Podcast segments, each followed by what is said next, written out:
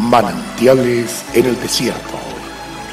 Se alegrarán el desierto y la soledad. El yermo se gozará y florecerá como la rosa. Bienvenido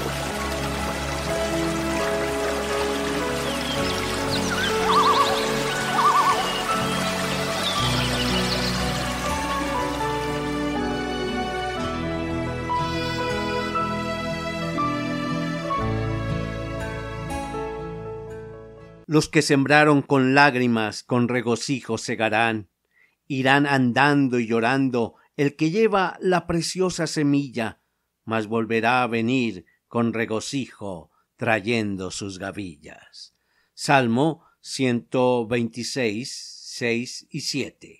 Cuando la palabra de Dios dice en Santiago 5, 7, mirad, nos está invitando a no solo ser espectador en lo que concierne al labrador, sino también a oír su voz. Nos lleva a mirar su ejemplo para aprender de él e imitarlo, hacerlo de la misma manera que él lo hace, esperando el precioso fruto en su estilo de vida como escogido. En Salmo 126, 6 y 7 es un salmo del rey David, quien nos manifiesta algo muy importante relacionado con el labrador. Los que sembraron con lágrimas con regocijo segarán, irán andando y llorando, el que lleva la preciosa semilla, mas volverá a venir con regocijo trayendo sus gavillas. Entender el significado de la frase los que siembran con lágrimas, con regocijo segarán, es fundamental. Las lágrimas descritas en este pasaje no hacen referencia a la tristeza ni frustración, ni mucho menos a la amargura resentimiento ni dolor profundo que no puede sanar.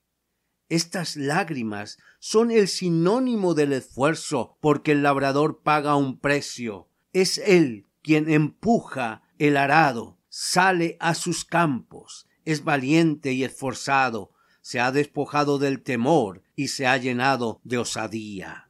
Es muy importante siempre tomar la decisión de sembrar con lágrimas, es decir, hacerlo como el labrador, quien labra con esfuerzo, lo que se refleja en el rigor de sus hábitos y de su agenda, levantándose desde temprano, buscando a Dios, vistiéndose como escogido, tomando la semilla, la más preciosa, preparando sus herramientas, yendo a la labranza y descansando al atardecer, no dudando, pues sabemos que Dios es justo y nos permitirá cegar con alegría. Decidamos pagar el precio de labrar con lágrimas, sembrar la preciosa semilla, no trabajando por horarios, sino por los resultados de lo planeado que nos llevarán al objetivo y a recibir con regocijo el precioso fruto.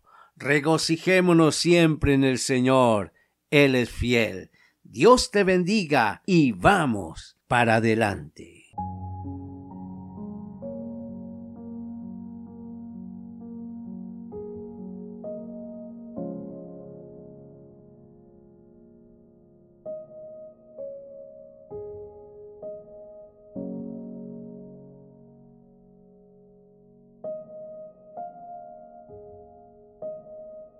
El pueblo que conoce a Dios disfruta de tiempos refrescantes. Mañana nos deleitaremos nuevamente en un mensaje de manantiales en el desierto a través del pastor Daniel Machuca. Nuestra página en la internet es cfeprimavera.org. Bendiciones para todos, pero también recuerde suscribirse a nuestro canal en YouTube.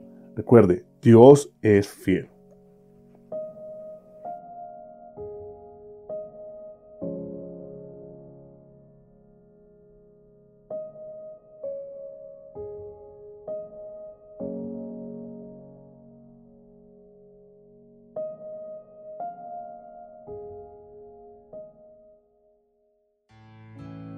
Hasta aquí, manantiales en el desierto.